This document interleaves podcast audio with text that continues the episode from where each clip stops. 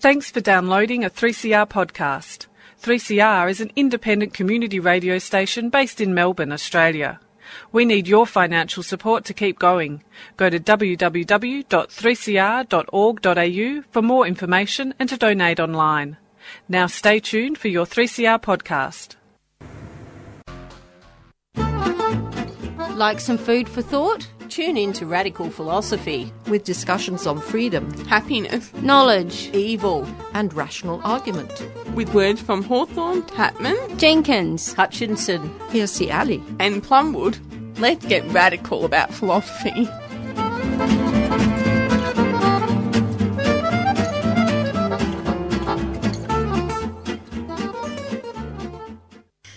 This is Jenny McMahon. I'm an Associate Professor of Philosophy at the University of Adelaide. I visit Melbourne very regularly. In fact, I'm originally from Melbourne.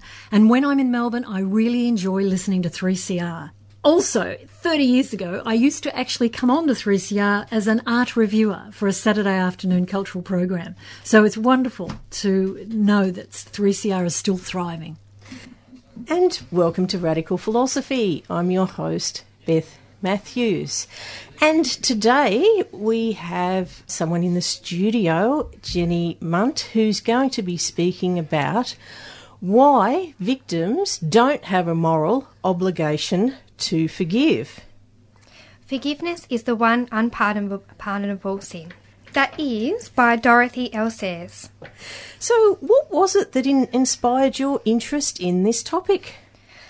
So, I have pretty long story about why I actually got into forgiveness. Um, so, you saw my presentation at the AAP Yep, um, and earlier it was this year. it was fantastic. I was very enthusiastic about it. Thank you. Um, so, with the presentation, and when I've typically spoken about my work on forgiveness, I've offered a fairly generic introduction to try and provide a context for my work and why I've decided to work on forgiveness. Because forgiveness is a fairly marginal topic in literature, in the philosophical literature. Not many people are writing about it, not many people are too interested in it in the secular analytic tradition, and it's tended to kind of be relegated within religious philosophical discussions. So, I've kind of given this generic opening where I speak about how everyone's forgiven and everyone's familiar or intimately familiar with the idea of forgiveness. But it's a little bit ingenuous when I give that introduction. Um, it's not it's not an entirely accurate representation of why I've decided to work on forgiveness. And the more accurate representation of why I was inspired to work on forgiveness was I came back to university in my early 20s after spending some time away. And I'd gotten out of an abusive relationship um, that was basically defined by domestic violence and went through that really difficult experience of getting out of that situation and deciding to return back to university. So I went back to uni and I started studying philosophy just out of accident. Um, and I took one subject in my third year, which was about evil, um, and there were a couple of weeks dedicated to forgiveness. And when I was reading some of the papers that we covered on forgiveness, I noticed that there was one thing that really stood out to me, and that was the fact that none of those papers spoke to my experiences as a, as a victim of abuse. Um, I found that the papers on forgiveness were speaking to the perpetrators themselves, um, or they were trying to speak to the community that has experienced the wrongdoing that's occurred. And I thought that there's something very strange about that, that if we're talking about forgiveness and we're not talking to victims about forgiveness, then we're missing out on something really important about what happens when people do forgive. People forgive when they've been victims. So I kind of read these papers and, and I noticed that there was one kind of really overwhelming aim of these papers, and it was to convince uh, perpetrators and the community that forgiveness was this fantastic thing, that it had a, great value, that it could uh, that it could help mend the the kind of moral trauma that's been caused by wrongdoing. Yeah, I've heard it sort of, you know, people say, oh, it's part of the healing process. That's why you have to do it. Yep. Yeah, so I, I, yeah, I got that sense completely, and it just really made me very angry. I just, it just really annoyed me because I thought, I'm a victim and this doesn't resonate with me at all. And not only that, but these people are telling me that I have to forgive in order to be a productive, morally sound person. Um, and I really resented that thought. So I thought maybe I should do some work on forgiveness and do my work on forgiveness as a victim who wants to speak to other victims um, and try and assure myself, I think, that there's ways that I could cope um, or move on productively from my experiences that didn't necessarily entail forgiveness. Um, so, yeah, that was my background and how I started working on it. Yeah, I think an interesting point too is, is when you mentioned domestic violence. I think a lot of people have an image in their mind of physical violence, but it can also be it can be put downs, it can be uh, sort of a control sort of element in relationships, and I think that a lot of lot of the time people can actually be in an abusive relationship and not even realise it, can they? I think so. I think some of the most insidious but effective forms of abuse are those that aren't obvious. Those that aren't visible, often to the victim. Um, a really good form of control is one where the victim doesn't realise that they're being controlled. That's a really effective form of manipulation. Um, but abuse is also effective when other people don't pick up on it. Um, so, yeah, I think you're right. In those situations, it's those kind of less um, obvious but more fa- pervasive forms of abuse that tend to kind of mark those relationships. Yeah, that's right. So, could you tell us about your paper? Absolutely. Great. So, what I ended up doing, I wrote this paper for my honours honours thesis, um, and I came across a couple of papers that um, argued for what I take to be a fairly radical thesis that victims do have a moral obligation to forgive. So I found these couple of papers and I realised that no one was really responding to them, no one was pointing out that they might have inadequacies, and I thought, why don't I do it? Um, so today I'll, I'll, talk about one of those papers. I won't have time to talk about my arguments against both, but um, throughout the thesis, basically, I reject both of the papers and both of the arguments made in the papers and say that essentially that they fail um, to establish that victims do have a moral obligation to forgive. So the paper that I will be talking about today is Laurence Thomas's 2009 paper, which is titled Evil and Forgiveness The Possibility of Moral Redemption. And I'm going to offer two arguments in response to, to his account there. So, so, as I stated, Thomas advances what I take to be the very strong thesis that victims of wrongdoing can have a moral obligation to forgive those who have wronged them. He claims it is only under certain circumstances that a victim ought to forgive. He holds that there can only be a moral obligation to forgive when the wrongdoer fulfills a number of conditions necessary, necessary to demonstrate that they are what he calls righteously contrite. On this account, a wrongdoer who has demonstrated her repentance can be considered deserving of forgiveness. In these cases, Thomas argues, it would be wrongful for a victim to withhold forgiveness. Thomas provides a set of conditions that must be met by a wrongdoer to be considered deserving of forgiveness. First, the wrongdoer must ask for forgiveness from those whom she has wronged. Second, the wrongdoer must acknowledge and assume culpability for the full extent of her wrongdoing. And third, the wrongdoer must demonstrate that she feels genuine remorse and shame for her actions. Finally, Thomas imagines that the wrongdoer must be committed to atoning for her wrongful deeds. According to Thomas, any wrongdoer who satisfies these four conditions can be considered righteously contrite. Thomas argues that victims have a moral obligation to forgive a righteously contrite wrongdoer, and a righteously contrite wrongdoer only. He claims that this obligation is grounded in the moral power that a victim holds over a contrite wrongdoer. He argues that the victim's capacity to forgive constitutes a form of approval. This acknowledgement or approval of a wrongdoer's righteous contrition is of significant importance to the wrongdoer. This acknowledgement would constitute the recognition of the significant moral transformation undergone by the wrongdoer. To withhold forgiveness from a repentant wrongdoer would then deprive him of the approval that he desires and deserves. So Thomas argues that failing to forgive such a righteously contrite wrongdoer is morally wrong According to this view, it is wrong for a victim to withhold forgiveness from a wrongdoer who is what he takes to be unequivocally deserving of forgiveness. Furthermore, Thomas argues that a victim is not permitted to use her moral pain as an excuse to refuse to acknowledge the appropriate moral behaviour of the wrongdoer. Implicit to this account is the view that the status of victimhood does not excuse the victim from engaging in appropriate moral behaviour with regards to a righteously contrite wrongdoer. So Thomas's position is motiva- motivated by the view that forgiveness is primarily rational rather than emotional. Thomas explicitly rejects the view that the forswearing of resentment is a necessary condition of forgiveness. This allows Thomas to avoid the concern that a victim cannot rationally overcome the affective sentiments or emotions that we take to be constitutive of resentment, perhaps anger, contempt, or scorn. Rather, it is both necessary and sufficient for a victim to respond to rational considerations in order to have forgiven. It is compatible on this view for a victim to retain all of the emotions we typically associate with resentment, while holding that he has forgiven the wrongdoer.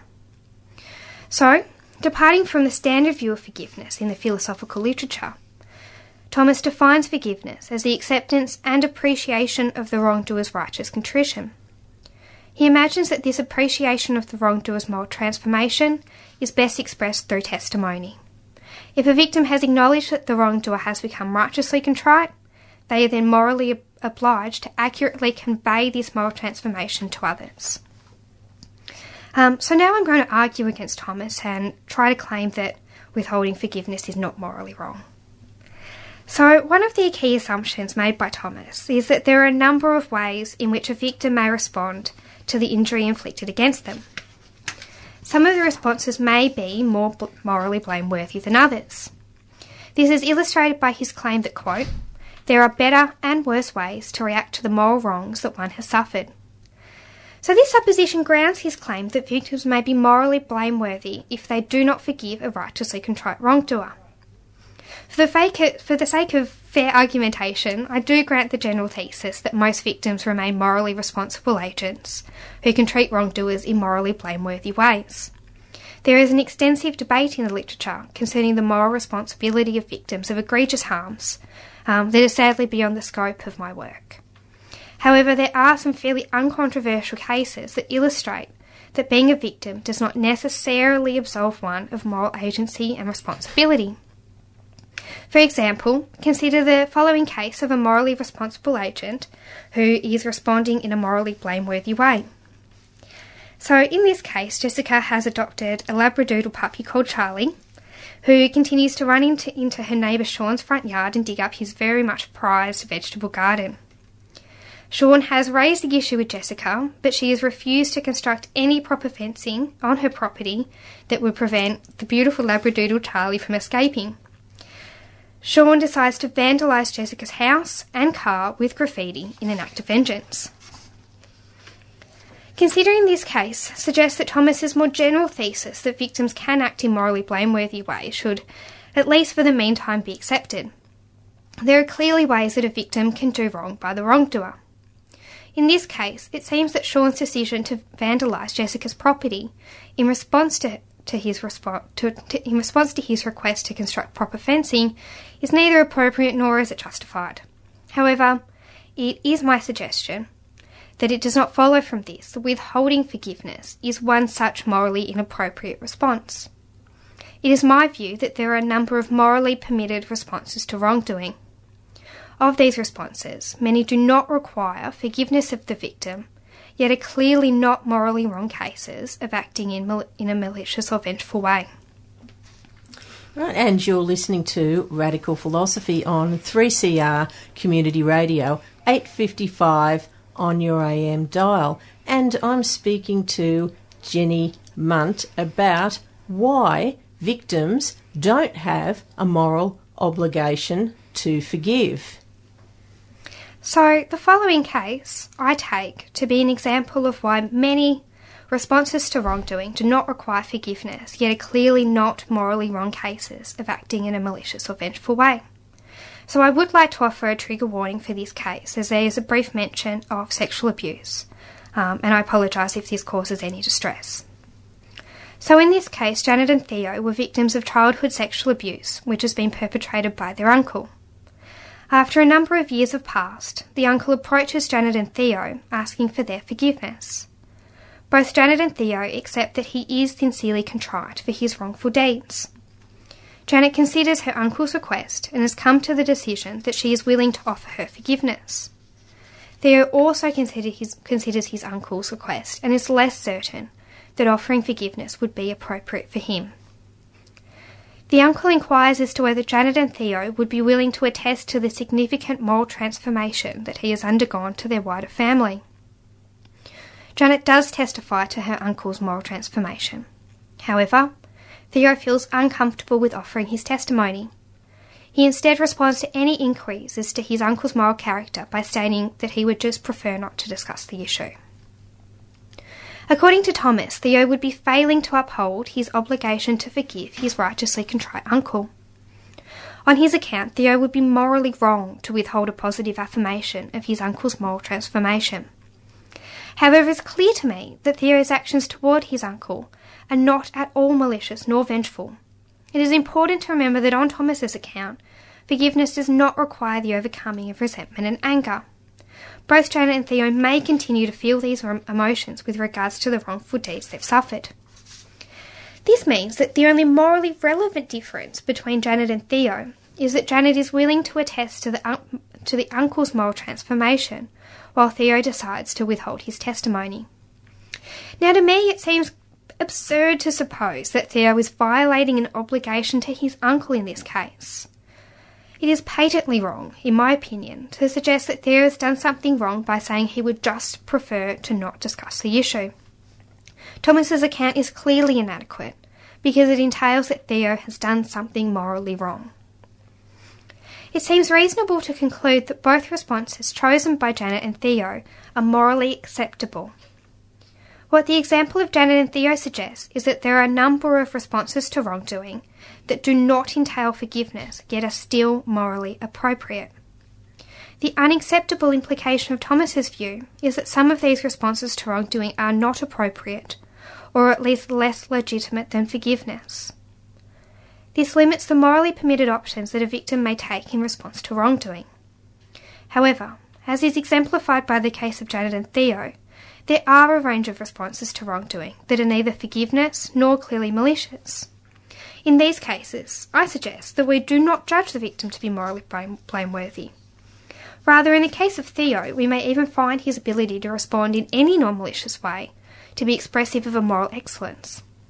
This claim is a consequence of the fact that responding to wrongdoing is an incredibly complex exercise of moral judgment. The beliefs, attitudes, and judgments that motivate a victim's response to wrongdoing are complex and dynamic. They are likely to change over time. As a result of this, what will be a morally appropriate response to wrongdoing will not always be clear. So, I'm not trying to suggest here that refusing to forgive a righteously contrite wrongdoer is always morally praiseworthy. However, by arguing that the victim may be morally blameless for refusing forgiveness, I want to suggest that the victim can have sufficient reason to not forgive. Thomas just straight out rejects this. He states that, and I quote, the moral pain of victims cannot be an excuse to not acknowledge and not to accept the morally correct behaviour that is being exhibited by the wrongdoer who has become righteously contrite. However, it does seem to me that the moral pain of the victim is relevant in at least some cases. Let us try to imagine why Theo may be hesitant to testify to his uncle's moral transformation, given that he has recognised that it is sincere. Perhaps Theo has post traumatic stress disorder and struggles to recount what happened to him as a child. He may be in denial as to the full extent of the abuse and is not yet psychologically ready to confront his memories by giving testimony. Or perhaps offering testimony as to the moral transformation of his uncle reveals his vulnerability as a victim of abuse. It is not uncommon for victims of egregious wrongs to struggle to speak openly about the trauma they experienced. We do take these reasons to be morally relevant to whether the victim should forgive. Moreover, the moral pain experienced by the victim is a relevant consideration, if testifying to the wrongdoer's moral transformation only serves to heighten or affirm their pain. Thomas's focus on forgiveness has a consequence of minimising other ways to respond to wrongdoing. His argument constructs a false dichotomy in which resentment or forgiveness are the only two options that are available to victims. This denies the possibility of an alternate space for victims to explore themselves, in which neither forgiveness nor ongoing resentment are required. The claim that a victim has an obligation to forgive denies victims agencies, agency in choosing how to respond to the wrongdoing they've experienced. By prescribing forgiveness as the paradigmatic appropriate response to wrongdoing, Accounts that endorse the view that victims do have a moral obligation to forgive are denying victims other, equally legitimate responses to wrongdoing. The claim here is not that forgiveness is not one such legitimate response to wrongdoing, or victims should not choose to forgive if they feel that it is the morally appropriate thing to do. Rather, the claim that I'm trying to make is that the victim should be encouraged to negotiate themselves which response to wrongdoing is appropriate, given their own incredibly complex personal circumstances. Thomas's account is unacceptable, as it holds that a victim is morally wrong to not forgive, even if the victim has chosen a different response other than forgiveness. So now I'd like to move on to my second objection to Thomas's view, um, and I'll be arguing that the victim does not owe the wrongdoer forgiveness. So central to Thomas's argument is the claim that righteously contrite wrongdoers are quote unequivocally deserving of forgiveness. As we have seen, Thomas offers an argument that victims have a unique moral power to offer their, accept- their acceptance of the wrongdoer's sincere contrition. It is important to note that, cl- that Thomas claims that we do not always get to choose when our approval matters to others. This is particularly evident in the case of wrongdoing, as the victim has at no point chosen to be a victim and does not deserve to be allocated that moral power. However, Thomas maintains that it does not follow from this that the victim is then absolved of her of having her approval valued by the wrongdoer. So, I'm going to grant to Thomas that a righteously contrite wrongdoer has fulfilled the conditions to be required deserving of forgiveness, although I think this is pretty controversial, um, and there's some good ways that we could deny that, but I'm going to grant it nonetheless. The relevant question then becomes Does the victim owe it to the wrongdoer to forgive him? Thomas supposes that the victim owes forgiveness first and foremost because it is of such great benefit to the wrongdoer. Let us grant to Thomas that a righteously contrite wrongdoer will significantly benefit from the recognition offered by the victim that the wrongdoer is repentant. The question still arises is this adequate to motivate the assertion that a victim has an obligation to forgive? While Thomas has offered a somewhat compelling argument for why a victim's forgiveness may be of significant moral importance to the wrongdoer, this is not sufficient itself to grant an obligation. We can imagine and we're familiar with a number of supererogatory acts that have significant moral benefit. For example, few would deny that donating 90% of one's income would be a morally praiseworthy act. However, it's far more controversial to claim that this fact alone is sufficient to motivate the view that it is then morally obligatory to donate 90% of one's income. Thomas's argument is vulnerable to the same objection. This suggests that even if we do accept the argument that a wrongdoer's repentance gives a victim good reason to forgive, it does not follow from this that the victim then owes the wrongdoer forgiveness. This argument be, may be illustrated by the case of Janet and Theo. Although Janet did decide to testify to her uncle's moral transformation, it does not strike us that she owed this to her uncle. Recall that I have granted that the victim does have a number of responsibilities to the wrongdoer. These responsibilities include not acting maliciously, vindictively, or vengefully. However, it does not follow from this that the victim then has the moral responsibility to provide the wrongdoer with something that may be of significant personal import, importance. In short, it is not the victim's responsibility to assuage the wrongdoer's desire for, for approval. This in part explains the intuition that Theo is morally blameless for withholding his testimony. Finally, I think the case of Janet and Theo brings my motivation to engage uh, with this very niche corner of an already unpopular philosophical literature into slightly clearer relief. I was driven by the more general intuition that is perfectly within reason for a victim to decide not to engage with the person who has wronged them. I was frustrated and angered by the general pressure on victims to feel obliged to engage with the wrongdoer, whether this engage- engagement manifests as the pressure to reconcile with the wrongdoer, forgive the wrongdoer, or even act in a minimally civil way with the wrongdoer for some type of social convenience. It is my view that the victim is entitled to refuse any future interaction with the wrongdoer, even if that interaction is understood as a minimal obligation to testify to the wrongdoer's moral transformation. Even so, this minimal obligation will become much more demanding of the victim, depending on the account of forgiveness that we accept.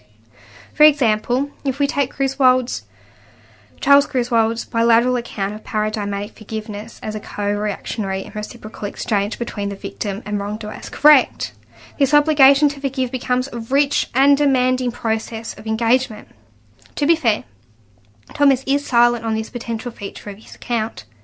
However, it does highlight the further epistemic question of whether the victim is even well placed to attest to the wrongdoer's moral transformation, if, they have had no interaction or engagement with their moral de- development since the wrongdoer. If Thomas does admit that the victim need not have any interaction with the wrongdoer, it's hard to see how they could possibly know and testify to any type of moral transformation. Perhaps a family member or friend in these cases would be in a much better epistemic standing to the wrongdoer's moral transformation and would be able to attest to that to save the victim from having to do so themselves. So, just to conclude, I've offered two arguments in response to Thomas. First, I granted the general thesis that victims can remain morally responsible agents who can treat wrongdoers in morally blameworthy ways. This may include acting maliciously, vindictively, or vengefully. However, it does not follow from this that withholding forgiveness is one such morally blameworthy response. To illustrate this, I offered a case in which the withholding of forgiveness is clearly not morally wrong.